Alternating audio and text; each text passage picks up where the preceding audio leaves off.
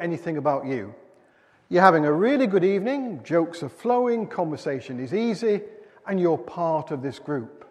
And then someone turns to you and says, So what do you do? It's at that point where you go from a nice bloke to being the creature from planet X.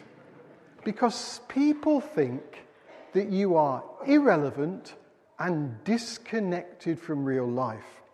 And more recently, I've taken to answering that question by saying not, I am a retired vicar, but this I tell stories for a living. I tell stories for a living. And that's not being disingenuous. I've actually come up with a new definition for a vicar. A vicar is a man or a woman who tells stories for a living. Because stories are all powerful. Without stories, we are not human beings at all. So, if I tell stories for a living, let's begin with a story.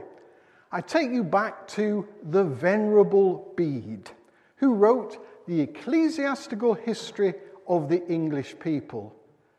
Yes, I know it's not Fifty Shades of Grey, but it's actually far, far more worth reading. Anyway, Bede wrote this story about how Christianity came to one of the Saxon tribes. And it happened like this it was this time of year, it was cold, it was dark, and the Saxon king, surrounded by his warriors, was in this thatched hall.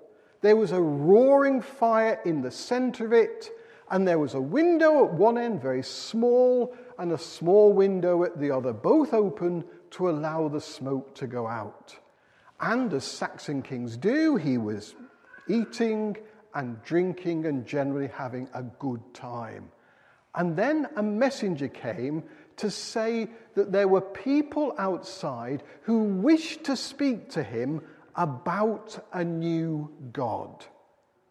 Well, the king had been eating and drinking and had far better things to do than listen to a new God. But one of his warriors said to him, My lord, listen to them, for our life is like a bird that flies from the dark outside through that window. It passes through the lighted hall and then flies through that window into the dark on the other side.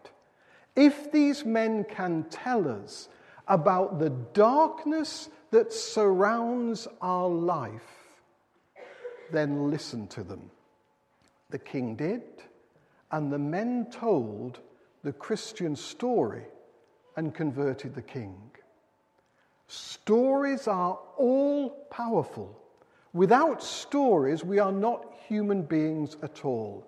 Our existence is a storied existence. I've preached before about the beginning and the end of the Christian story. You know how the beginning is this there is a community of love bound together by bonds of love. And from that community of love overflows love and the universe comes into being. That community of love we call the Trinity.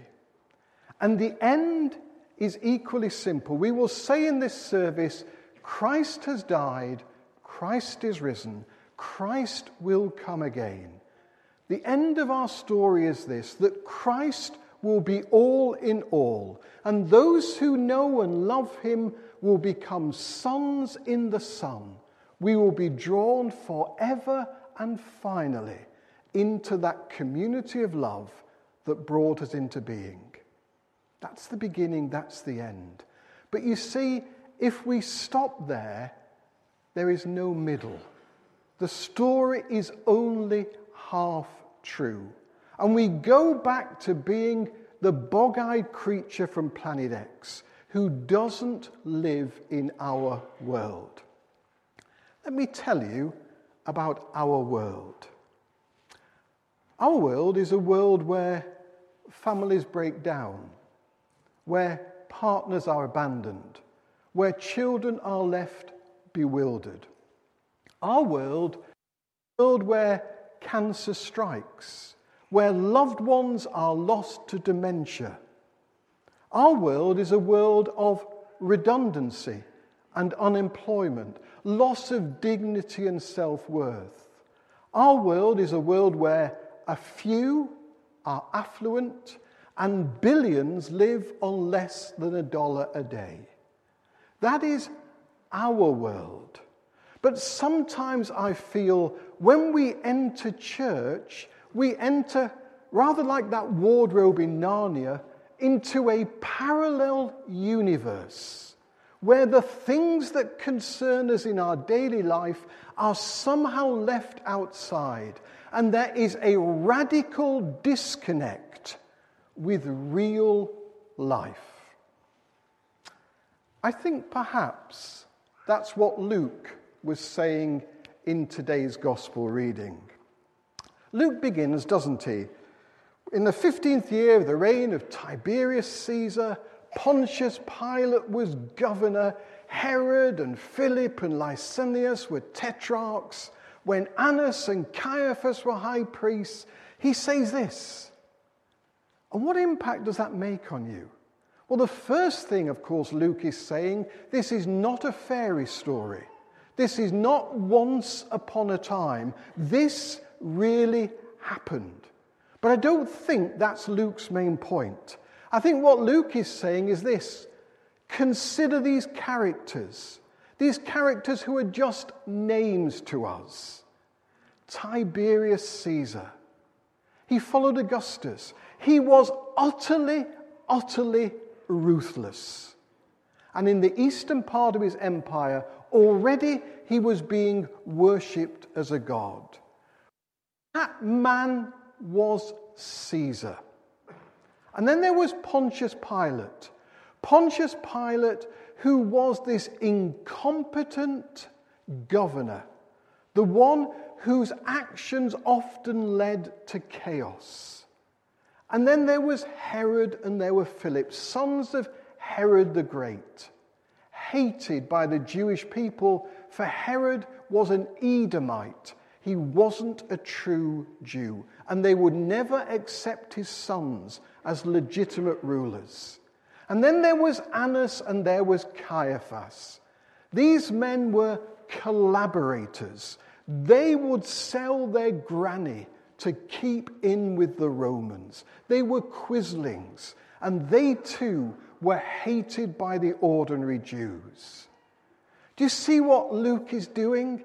He's saying when men like this were in power, men when like this were ruling, in our normal everyday life, something remarkable happened. What was it? In the 15th year of Tiberius Caesar, with Pontius Pilate, with Philip, with Herod, with Annas and Caiaphas, the word of God came to John, son of Zechariah, in the wilderness. That's Luke's point. Our God is a God who gets his hands dirty. Our God is not outside history, unconcerned, remote, and indifferent.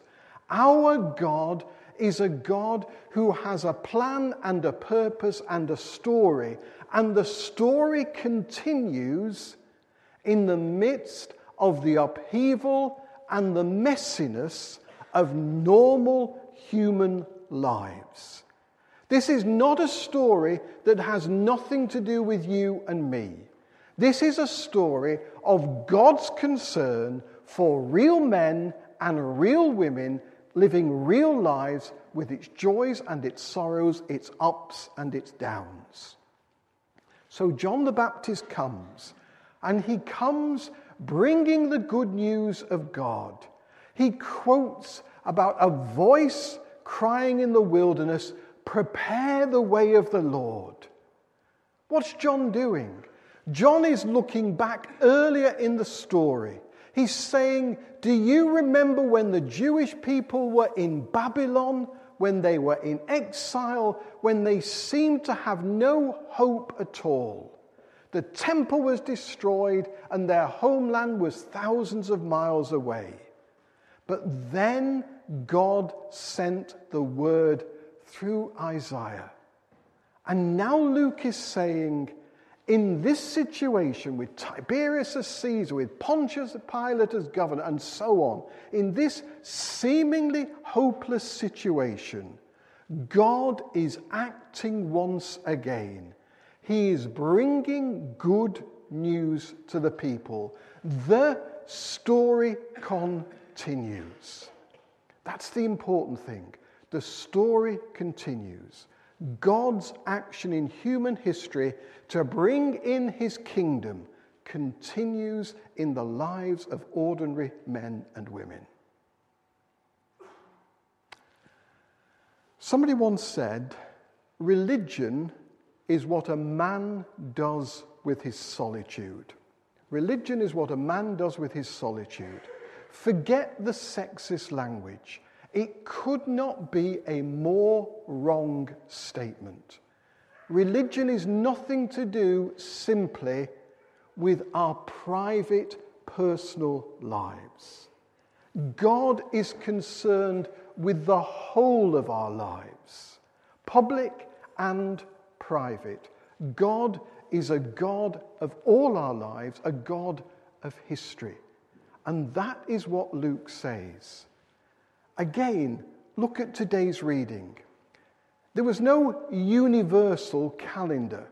We can say that today is the 9th of December 2012. There was no universal calendar in Luke's time, so he dates God's action through John the Baptist by the Roman calendar, 15th year of Tiberius, and by the Jewish calendar when Annas and Caiaphas were high priests. See what Luke is saying again.